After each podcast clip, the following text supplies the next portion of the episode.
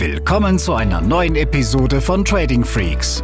Hier bekommst du tägliche Trading-Tipps und das nötige Fachwissen für deinen Weg zum erfolgreichen Trader.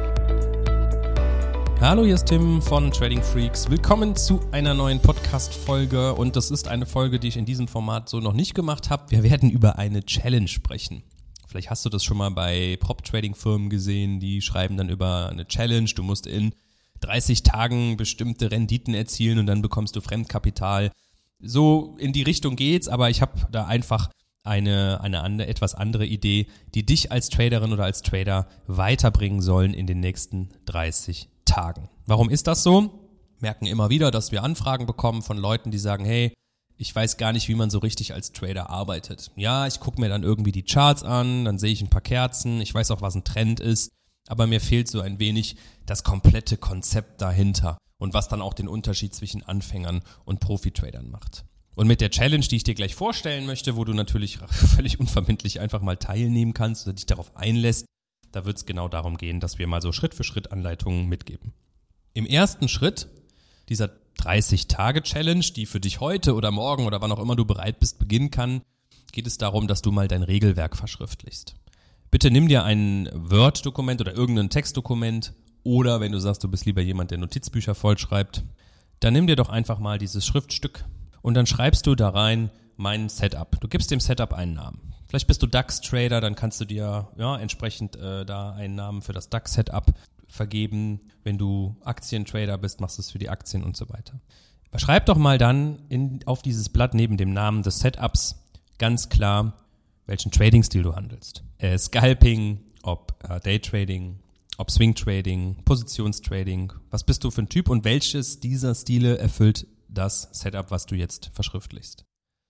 Als nächstes machst du dir Gedanken über den Markt, den du damit handelst und du kannst auch formulieren, ob es eher ein fundamental geprägtes oder ein technisch geprägtes Setup ist. Ob es also darum geht, dass du eher aus den Nachrichten heraus oder vielleicht eher aus charttechnischen Merkmalen, Volumen oder bestimmten Indikatoren heraus deine Einstiege findest. Du versuchst also praktisch mal jemandem zu erklären, was du da tust, wie dein Regelwerk aussieht.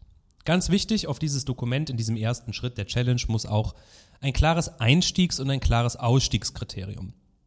Welche Regeln müssen jetzt erfüllt sein, dass du auf den Knopf drücken darfst und der Trade beginnt? Ist es vielleicht der Abpraller einer Trendlinie im Vier-Stunden-Chart?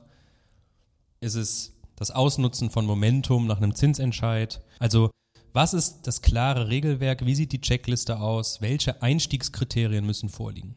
Und dann weißt du genauso, wann du auch nicht handeln darfst. Nämlich, wenn die Kriterien nicht erfüllt sind. So, hier hören leider viele auf, wenn sie die Einstiege festgelegt haben und dann kommen die großen Fragezeichen und man fragt sich, hey, wie geht's jetzt weiter? Und das darf nicht passieren. Du musst vor Trade-Beginn schon wissen, wie dieser Trade gemanagt wird, wie er wieder beendet wird. Das heißt, im, im nächsten Schritt wir sind immer noch beim, beim Verschriftlichen des Regelwerks bei Schritt 1, ja, aber jetzt nächstes Thema bei der Verschriftlichung wäre Ausstieg. Wann wird der Trade beendet? Und wie? Ich würde dir raten, immer mit einem Stop-Loss zu arbeiten, aber wo wird der hingelegt und warum da? Und wie viel riskierst du dann? Riskierst du ein Prozent, ein halbes, zwei? Wie berechnest du die Positionsgröße? Und wann ziehst du den Stop-Loss vielleicht auf einen Stand? Machst du einen Teilverkauf? Hast du ein festes Take-Profit oder einen sogenannten Trailing Stop, wo du vielleicht über einen nachziehenden Stop-Loss einen größeren Trend mitnehmen kannst? All das sind Dinge, die du jetzt vorher klären musst.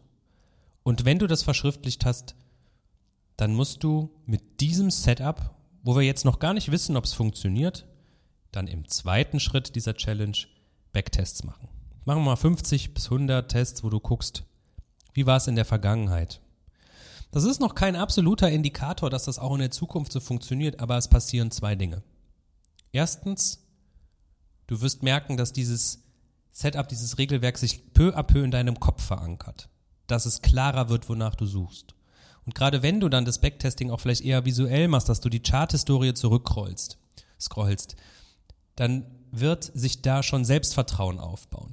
Du wirst die Bilder, die sukzessive entstehen, in deinem Kopf abspeichern und du merkst, dass das alleine schon hilft nachher im Handel, wenn du es dann aktiv betreibst, dass du mehr Selbstvertrauen hast, als wenn du jetzt zum allerersten Mal bei ähm, diesem Setup auf den Chart guckst und direkt in den Live-Handel gehst.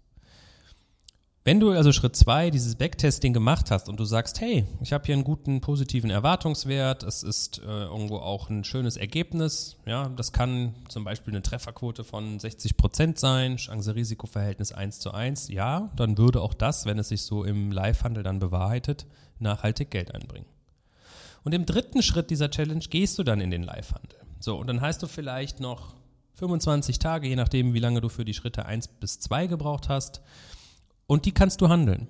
Ich würde es immer erst auf dem Demokonto machen und dann, wenn es da auch wieder gute Ergebnisse gebracht hat, in den Live-Handel. Und dann haben wir 30 Tage nachher rum und du machst eine Endabrechnung. So. Warum diese Challenge, so 30 Tage? Weil du in diesen 30 Tagen mit diesen drei Schritten ins Tun kommst.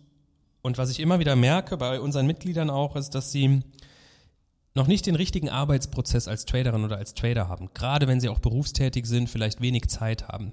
Die Zeit, die du dann fürs Trading hast, die musst du doch effizient nutzen. Und ich weiß jeden Tag, wenn ich ins Büro komme, noch, weiß ich noch nicht, ob ich einen Trade mache, aber ich weiß ganz genau, was ich zu tun und zu lassen habe. Und der Job des Traders ist ja einfach nur, dieses Regelwerk, was wir vorher geprüft haben, abzuarbeiten. Ich sag's ja immer, wie eine Checkliste. Kannst du dir auch ausdrucken, kannst dir einen Kuli nehmen und wirklich die einzelnen Schritte des Research, der Generierung der Trade-Ideen, des Trades, des Trade-Managements einfach abhaken. Also in diesen 30 Tagen möchte ich dich, wenn du Lust hast, einfach mal dazu ermutigen, genau diese drei Schritte einzuhalten und dich mit diesem Thema Arbeitsprozess im Trading, Systematisierung zu beschäftigen. Weil nur so kannst du Selbstvertrauen aufbauen, nur so kannst du erkennen, ob dieses, diese Strategie, dieses Setup, was du entworfen hast, funktionieren kann oder nicht. Und damit setzt du einen sehr guten Framework, du hast eine sehr gute Basis, um dann vielleicht auch nach den 30 Tagen damit weiterzuarbeiten. Wenn du dann merkst, das funktioniert noch nicht, dann ist das nicht schlimm. Dann kannst du entweder nochmal bei Schritt 1 anfangen, ein neues Regelwerk, eine neue These, eine neue Beobachtung verschriftlichen und testen. Es kann sein, dass du von dem ersten Regelwerk nur kleine Nuancen ändern musst, vielleicht das Stop-Management ein bisschen anders setzen und du kannst auf einmal exorbitant andere Ergebnisse bekommen. Wenn du aber auch dann der Meinung bist, nee, du schaffst es alleine nicht, ist es nicht schlimm. Das habe ich damals auch nicht alles alleine gemacht. Die Strategien, die wir heute bei Trading Freaks handeln, die habe ich auch gelernt. Die habe ich mir nicht selber ausgesucht, sondern das waren Dinge, die bei Hedgefonds, Investmentbanken ähm, oder auch Prop-Trading-Firmen gehandelt werden. Ich habe sie adaptiert, ich habe leichte Änderungen vorgenommen, sodass es zu mir als Trader-Typ auch passt und bin damit glücklich. Und die Mitglieder sind es auch, weil diese Dinge eins zu eins duplizierbar sind. Das heißt, auch da kannst du es lernen. Ja, also auch da ist es absolut nicht verwerflich, sich Hilfe zu holen. Und wenn wir dir dabei helfen können, können wir uns gerne erstmal in einem äh, kostenlosen Infogespräch ein Bild machen, können dir nochmal besser visualisieren und zeigen, was wir hier tun. Und vielleicht ist es was für dich. Ich habe es im vorherigen Podcast schon mal angesprochen, was ich nicht so oft gemacht hatte ähm, oder noch gar nicht in der Vergangenheit war, mal um ein äh, Feedback, um eine Bewertung für die, unseren Podcast zu bitten. Es würde mich sehr freuen, wenn du dir die Zeit nimmst, kurz unter dem Podcast eine Bewertung äh, abzugeben wenn du auch Ideen hast, was wir noch an Themen aufarbeiten können, kannst du uns da gerne auch anschreiben. Wir freuen uns dann, wenn wir was finden, wo wir dir mit helfen können. Und ja, wenn du es noch nicht getan hast, auch da abonniere den Kanal, gerne in der Bewertung. Und dann hören oder sehen wir uns mal in den nächsten Wochen. Ciao. Diese Episode ist zu Ende. Abonniere diesen Kanal für noch mehr Trading-Tipps und schau vorbei auf tradingfreaks.com.